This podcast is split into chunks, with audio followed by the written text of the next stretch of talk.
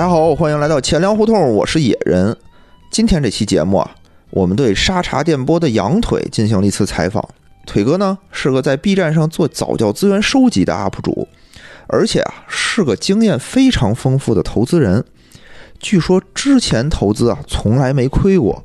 腿哥于2017年在京东金融上购买了一只投资 B 站的私募基金——东方价值五号。但两年过去了啊，B 站的股价已经翻倍，而这只私募基金的净值却从初始值的一元变成了零点三元。而这次亏损最不能让腿哥接受的是，他对投资链条上的每个节点都做了充分的调查，无论是这个投资管理人的基岩资本。投资销售方的京东金融，还是投资托管方的国泰君安，哎，都是国内合法且知名的平台，而且在基金的宣传里啊，也给予了保证收益的承诺。最主要的是，B 站这个项目，他也投对了，但为什么会赔钱啊？腿哥很迷茫，所以腿哥来到了钱粮胡同，是觉得自己花一百万踩的这个坑啊，希望能让更多的人知道。希望能让更多的人以后少踩坑，所以在节目的最后啊，腿哥也给出了自己的投资建议。这期节目啊比较特殊，这期节目录制的时候是一期对谈类的节目，但经过我反复的剪辑后啊，我发现我说的每一句话都很多余，于是我决定删掉我所有说的话，让腿哥自己来讲述这个故事。呃，实际上我投资还是没翻过车的啊。这个在四月十号之前，历史记录、过往记录虽然不能代表什么，但是呢，我们还是要说一说。就是之前是呃，整个时间线是这样的：我们在二零一七年的时候，就是在那个京东平台，他们有推了一个封装好的一个 Pre IPO 项目。所谓 Pre IPO，就是呃，这个产品或者说这个标的物，它在上市之前的最后一轮，然后呢，会给所谓的有些可能前几轮比较早期的一些公司吧。把份额提前买回来，作为一个呃早期的一个所谓的叫基石投资人吧，然后算是所谓的他们行业圈内叫什么一点一点五或者一点半呃一点半级一点五级市场，就是介于一级和二级之间的那个中间那个理解。然后当时我们也是。就是这几家都没，就是京东唯一听说过比较熟的，就是京东嘛。然后京东金融那个小妹儿给我打电话说，我们这有个项目，对，他说男的我还能还那啥，声音特别甜美。然后那个就说嘛，我们这儿有个项目，我说啥项目？叫 B 站的。我说是哪个 B 站？是那个哔哩哔哩吗？然后他说是哔哩哔哩，我说对呀，他是要上市了，你知道吗？我说不知道，你说完刚知道。他介绍了半天 B 站，我说那不用介绍了，我这都是里边 UP 主了，你就别介绍了，求求你了。那个我里边也做了很多视频了，我都懂。然后他说要上市了，就是怎么怎么样的，说非常好非常好。我说那可以啊，聊一聊呗。然后就深聊了一下。后来也是呃，因为一些原因吧，资本资金上的原因，就第一期没有投。他实际上最早一期是叫做呃。发现五号，简称就是发五。然后这个基金它是前一期募集的，募集之后封一下就募募满了，募满了之后他说就没有没有份额了。然后后来到了呃两个月之后了，快到一七年底了，十月十一月的时候，他说又又因为过于火爆，又增发了一期，叫做东家基岩发现价值一号。然后我说这个可以啊，就是说怎么说呢？就他既然敢挂京东的高端理财项目嘛，我就说可以啊。既然都是东家的那个买了那么多东西了，也支持一下吧。既然都敢叫高端理财项目，那就支持一下，看看究竟怎么理财吧。然后呢，就就跟他谈了谈所谓的这个，就是说基研的一个投资的一个私募项目。因为本质上开始的时候是不了解所谓的这个风险评级的，就是 R 一到 R 五这个级别，然后开也没太。没太仔细介绍，就真的在后期的时候，就是我们回下来反思的时候，发现这个风险级别蛮高的，因为他在那个宣介书里边写的是阿四，他的风险级别就是相当于就赔到一分钱不剩，也是正常现象，就是你也不要哭爹喊娘，就就就就认了吧。然后那个当时是存在一个什么现象呢？可能大家看那个一关相的一般的相关报道的时候也会说，就是说这个项目本质上在做的时候，它封装和宣传的时候变成了一个类似固收类的保本保收益的项目。他说宣称是如果上市成功，给年化百分之八的收益；如果失败，承诺给百分之六的收益，他们开始说可以写在合同里，后来是有意思的地方来了，嗯，就是在那年底的时候，就是基本上确认投资进去了嘛，投进去在签合同的时候，这关键点来了，我们从东五和东一，就是刚才我说的先先募集一期的人和后募集的人对比了之后，发现呢，东五就是早一期的人，他们有跟基岩，就是所谓的这个。资本的运作方或者基金的操作公司吧，签了一个补充协议。这个补充协议涉及到了一个回购的内容，就是说，如果成功百分之八，如果失败百分之六。但是诡异的是，或者吊诡的是，在东一，也就是我所说的，就是我我买的这个产品里边呢，是不存在这个的。我们当时签的时候，他只说有，然后没有签。然后他他多了一个什么什么内容呢？他多了一个承诺书。承诺书落款也是基金操作方的承诺，就是说我们买的标的物就是 B 站，两个这个基金还不一样，就是合同号和备案号都不一样，都在那个呃，应该叫做对基金行业协会那里边有备案，备案号是不一样的，可以视同两只基金，但是呢，他们宣传的时候说是一样的，而且在细节操作上呢也有些差别，这些都是后话了。然后前期就没有什么太诡异的地方，因为我们。当时没有想过太多东西嘛，就是没有发生这种异常极端事件的时候，我们没有想过调查这些东西。然后我们只是他定期或者季度发一些季报财报，然后呢，季报财报显示的只有东五的，没有东一的，就是我们只有五号的，没有一号的。这点我们开始也没太在乎事儿，因为看着 B 站就上下波动，也没跌到零，虽然就。就就跌过一下嘛，就破发了嘛，还有钱，钱都在。然后呢，就是看着它越涨越高，就是随着我们赎回的越多，它涨得越高。然后我们就就有的时候就是骂娘也好，怎么样也好，就是当时买进去是十一点三美金嘛，到现在如果按照现在的如果没赎回的价格，现在已经涨到二十七八了。就本质上就是如果这钱我们自己去投的话，那现在的。价值应该是是是是这个意思啊，然后就就是不知道这个吊诡的投资经理是怎么想的，然后出就是说紧接着后边更核心的就是到了北京时间二零一九年底，那个东五的赎回期已经到了，然后他们发了一个公告，就是说先赎回一批，就是先把百分之十八点一八左右，就十八万，就是按照份额百分之十八来先分配。你买了多少份额？按照一百万，就是乘以百分之八，然后分配出去一部分之后呢，然后后续的资金在路上，on the way。然后还还还跟他们说，我据据据我了解，一些内部的人说，就是东武的受害者说，等的时间越长越好，是因为他们算利息。这时候开始就听着特别开心。我说，哎呦，投资可以啊，虽然说收益不是很高，但是当时基金净值是多少呢？一点三一，这很关键。就是最后在承诺。基金结束，并且开始清算的时候，承诺是一点三一，觉得还行吧，因为是一加一嘛。对，一年封闭，一年赎回期，然后拿到一点三一，我觉得大资产项目能做到这样可以了。再加上安全落地，没有赶上股灾，就稳了嘛，就已经提提提前庆祝胜利果实了。然后过了一个开开心心的大年，然后年前又买了几只股票赚了翻了，然后 然后就特别开心，然后对外吹说：“哎呀，投资在三十岁以前投资没有失败过。”出出出问题在哪儿呢？就是他在疫情期间，我们东一也到了赎回期嘛，就是说他正常是在第一季度要全部赎回，然后赎回公告也说了，就是说我们可以赎回，然后可以进行操作，我们也我们也认为不错，就是说挺好的。然后紧接着，在他发了在疫情期间说发了一个公告，说因为极端情况嘛，我们赎回日期推迟到了四月十号。然后说反正钱都回来了，就在路上嘛，在路上。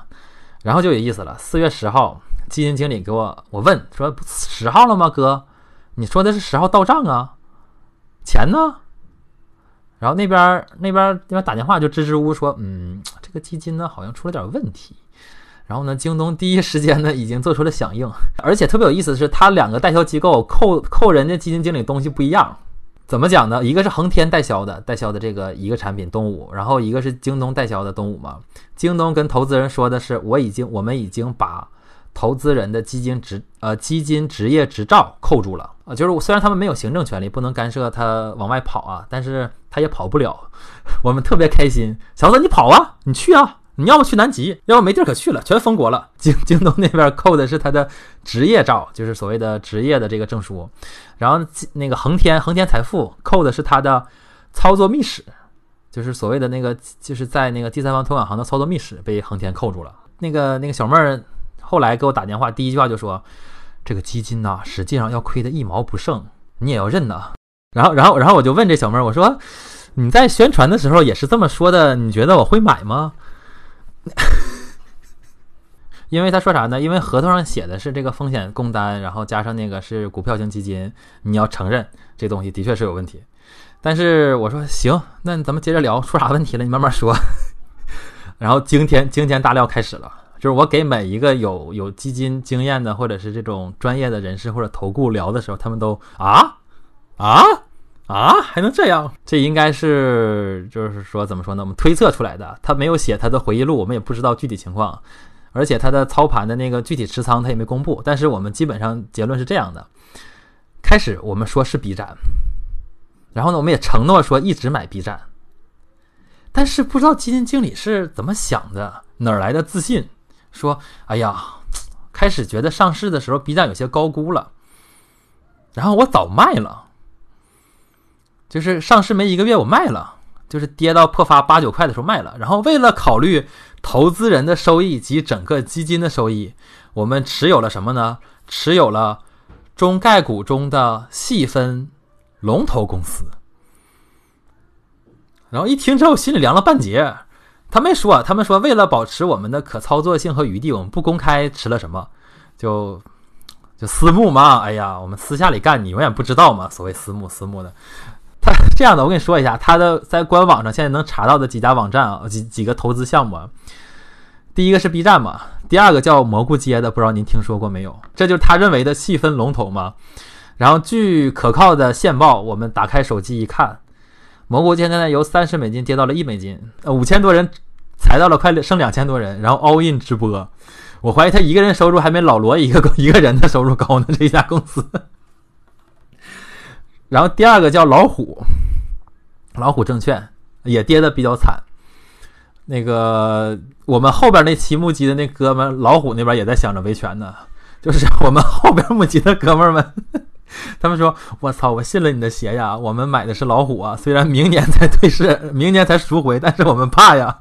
我们怕前面那逼那些逼把这个公司挤兑完了，那 我们也跟着倒霉呀，或者拿我们的钱来补前面漏洞啊，我们也跟着倒霉呀。这这几家是他们官网说的，然后我们又想到了，就是你像刚才说的这种咖啡龙头类企业，这个也是面临退市风险的，然后心里就他妈凉了半截。我说这个逼呀，太有才了。”在开那个公开的会议的时候，他就说我们是一家要要上纳斯达克的公司，一八年已经投了那个，已经递交了那个招股书给纳斯达克，在排队呢。一八年排排排排到现在了，然后他说既往业绩还不错。要不是疫情，我觉得这个 B 已经上市了，就成为第一家私募类的在中国的在美国纳斯达克登陆的公司。实际上，从行业经历和背景来说，恒天的这种私募和整个金融的底子是非常厚的。怎么讲呢？他的他在私募做私募这一块做了可能快二十年了，不比诺亚方舟的名声差。而且而且这一支基金才几十亿规模，他们在。出了这事儿之后，继续卖东西。我咋的呢？就是我看了好几个基金给我推的其他产品的时候，下面落款说正经公司背书恒天，然后我骂了一句：“操，老子他妈就是没恒天坑的。”就是可以当做卖卖点来说，就是说我们推荐这产品的恒天是一个承销方也好，或者兜底方也好，能能做这种这种这种这种承诺的，我们管它叫国军国军的一家公司。我们把国泰君安也拉下水了。就是国泰君安是承承担了整个基金的第三方托管业务，就是所有的资金我们都直接打到国军的账号里边，然后走国军的 QDI QDI 的渠道去美国来买这只，呃，就买相关的那种中概股的股票吧。就是通道通道业务是从国军国泰君安走的，然后国军的背景呢，我们就直接说有百分之二十国家持有，然后国军有国国军持了京东的差不多百分之五的股份吧，京东金融也是国军投的，就 可以说简单说一条裤子里的人。我们当时特意查了一下，就是我的确做了功课，我其实我第一次操持这么大的一个一个项目的时候，我也是做了一下功课的，觉得。没问题呀，怎么看都是安全的呀。就是他只要按照承诺来搞，是是可以的呀。主主要是对人生打击的是这个 现实残酷的地方是，人家 B 站已经翻倍了，证明我们的判断和选择是正确的。然后他们没赚着钱，我操！我说人生啊，总是充满了乐趣。就是我们能承担风险，就是你 B 站退市了，这个风险我们也担了。但是他妈的，B 站没有退市，好活得好的很，然后我们亏了。我操！我说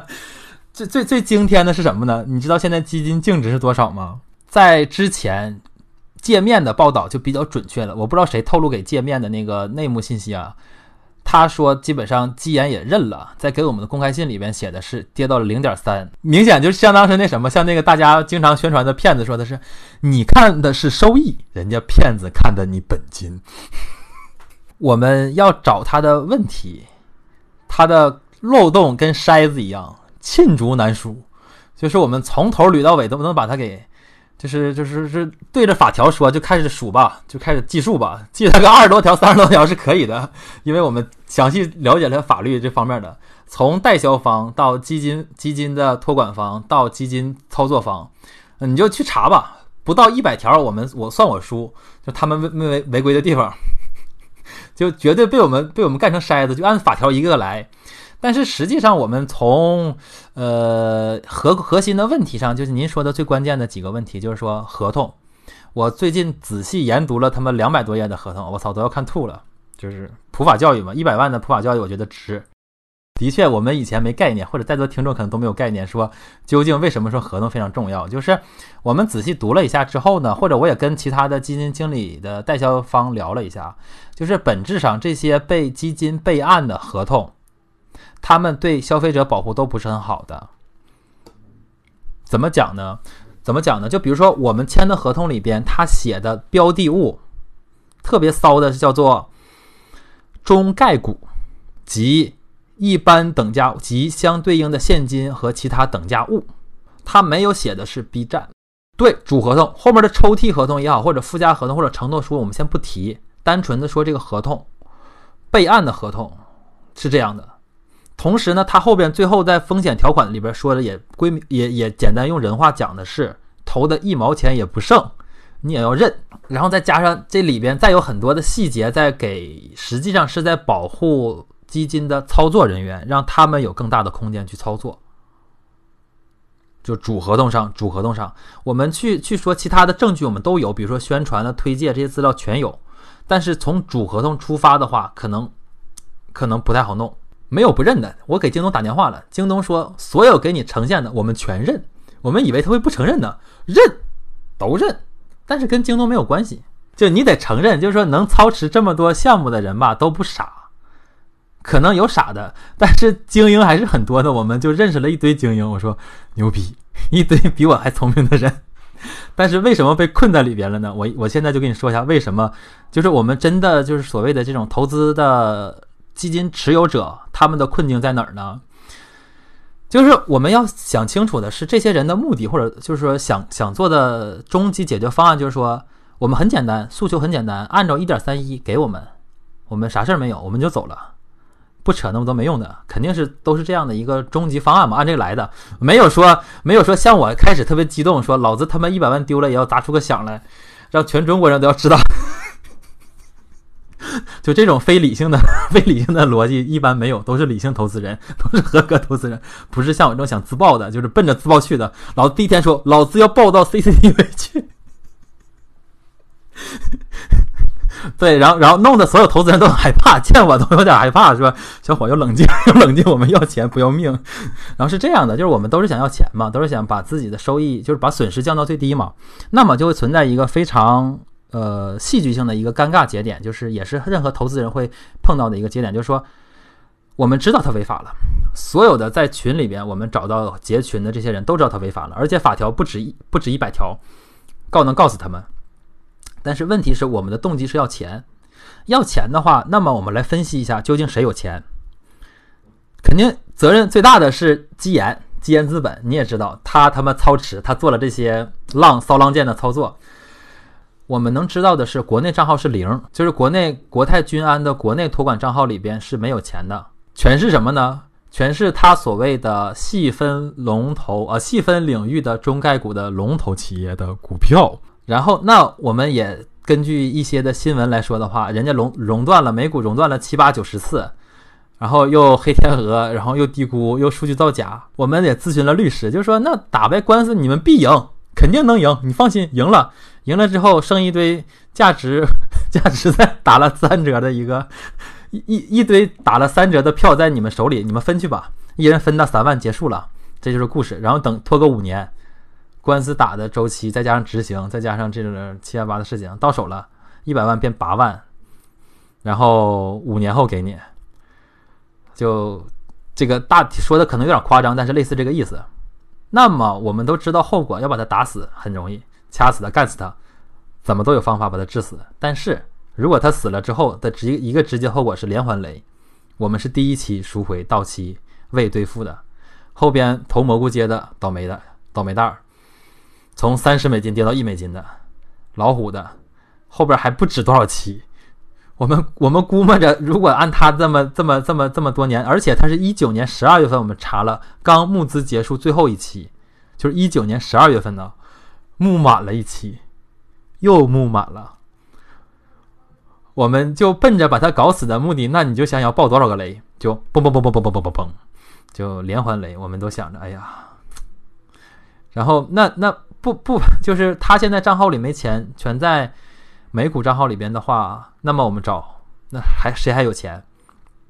那剩下两个人了，剩下两个选项了，一个是基金托管方，就是国军；第二个就是是代销机构，京东和恒天。对，然后那这这两方呢，国军那边我们感觉有点难度，是国家队第一，第二呢？就是我们第一天给我认识的一个就是大成律师，专门对金融口的律师来讲的时候，他就说了一个很核心的问题，就是说我们法律上明确规定了，确实基金的所谓的第三方托管银行有对基金的监管义务，但是问题是在法律执行层面，律师就是法官不一定这么判，因为他要考虑的因素是在实际执行操作中，第三方托管行他可能没有那么强的。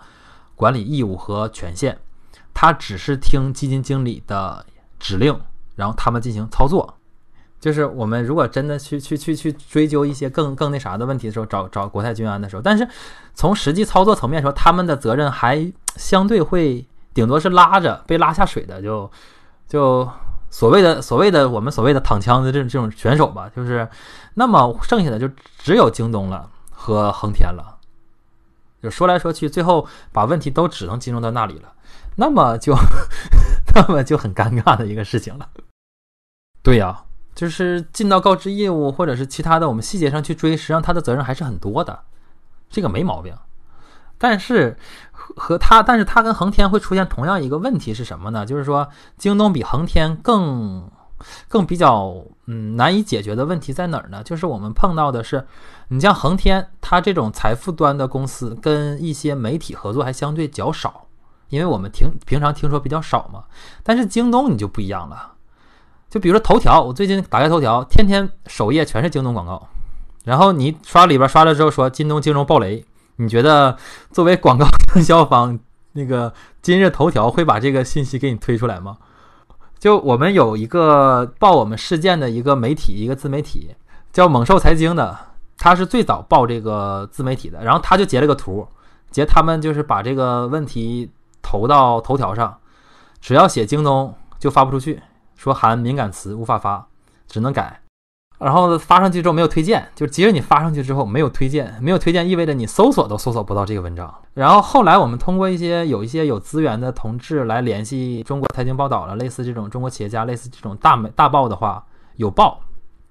但写的叫某金融机构。这个，所以呢，然后后来我也问我老婆了，我老婆也是做媒体这块的以前，然后她就说：“你想这么多年了，你听说过连 P to P 爆雷都都出这么多了，你听说过哪个达到了媒体发酵很大的？很少。对我们都不一定说是他压着或者怎么样，就是本质上这个点在非投资人的领域里面，大家是不重视的，都觉得被骗了就是智商不够。”啊，也对，我们也承认这个智商真没想到，这个 就是高智商有高智商玩法，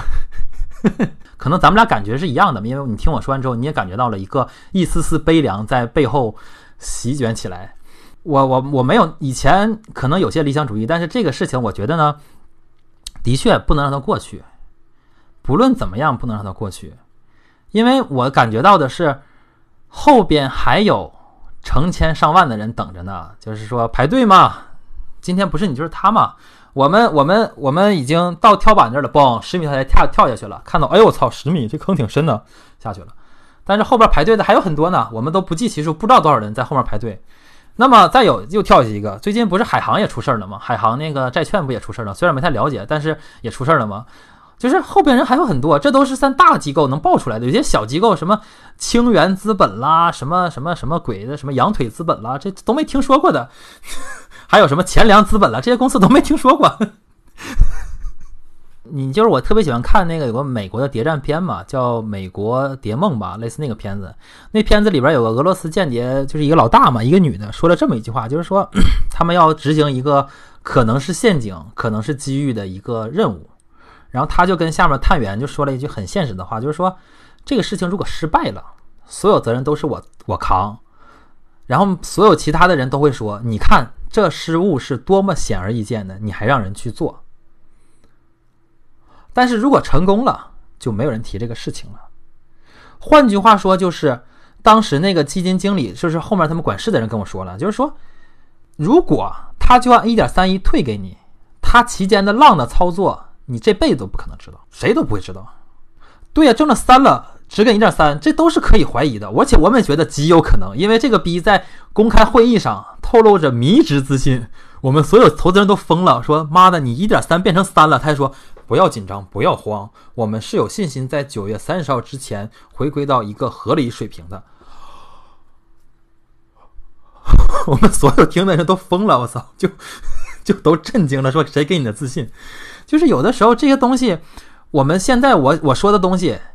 都可以说，比如说你们要注意合同，要注意它具体投怎么样。然后呢，有些的宣传内容要留好。然后呢，这些东西要问清楚，究竟风险风险偏好和你自己的投钱的一个风险的知晓和呃那个和风险调查这些你都做没做好？然后这些东西都是可以可以让国家来规避和让风险来降低的，是国家出台的政策能够降低这些风险的，没错。但是问题出在。即使像我已经做到了这么稳稳稳妥和了解的情况下，就是还能出现这样让人 让人觉得诧异的事情，我都不知道怎么给大家投资建议了。我的投资建议只有一个：不要投，因为我们这都算是，因为我们这都算在私募里边比较透明的了。本质上就是风险已经降到最低了。像有一些所谓的叫做 更可怕的是叫做一些产业基金，我勒个去！十几个亿、二十几个亿飘出去，你都不知道投了多少个项目。很多这样的，就是我问我看过很多，就比如投产业基金，我只投什么大消费、什么大医疗、茅台都可能算啊，不是不说说不说了，就不说细节，就是说这这一下飘出去上百只股票，他都给投了。然后哪只股票你投了，哪只主要并购，你他妈知道不知道？他们又为了封锁信息，这些并购信息是你不知道的。我操操！那唯一像今天，我觉得听到这里的这个听众，我只能给出建议，就是说，你要不是就是基金内部的或者持牌的或者是怎么样的人，家里有矿的人啊，听到私募两个字，立刻挂电话，让他去死，就结束了。这是我唯一的投资建议。你投就投公募，不要投鸡巴私募。一级市场是个是一级市场是个天坑，孙正义都损失了几千亿，兄弟们。你比孙正义还有钱，你可以投。如果你没有孙正义有钱，兄弟照亮着那个钱，你去买个奶茶，天天喝奶茶，躺在那里都不会损失一百万。这是投资建议。好，本期节目就到这里。如果喜欢腿哥，想要了解早教知识，哎，欢迎去 B 站搜索并关注“羊腿”，养是修养的养，腿是大腿的腿。如果想跟主播互动，欢迎加入钱粮胡同的听友群，微信号呢会写在节目的介绍里。感谢大家收听本期节目，再见。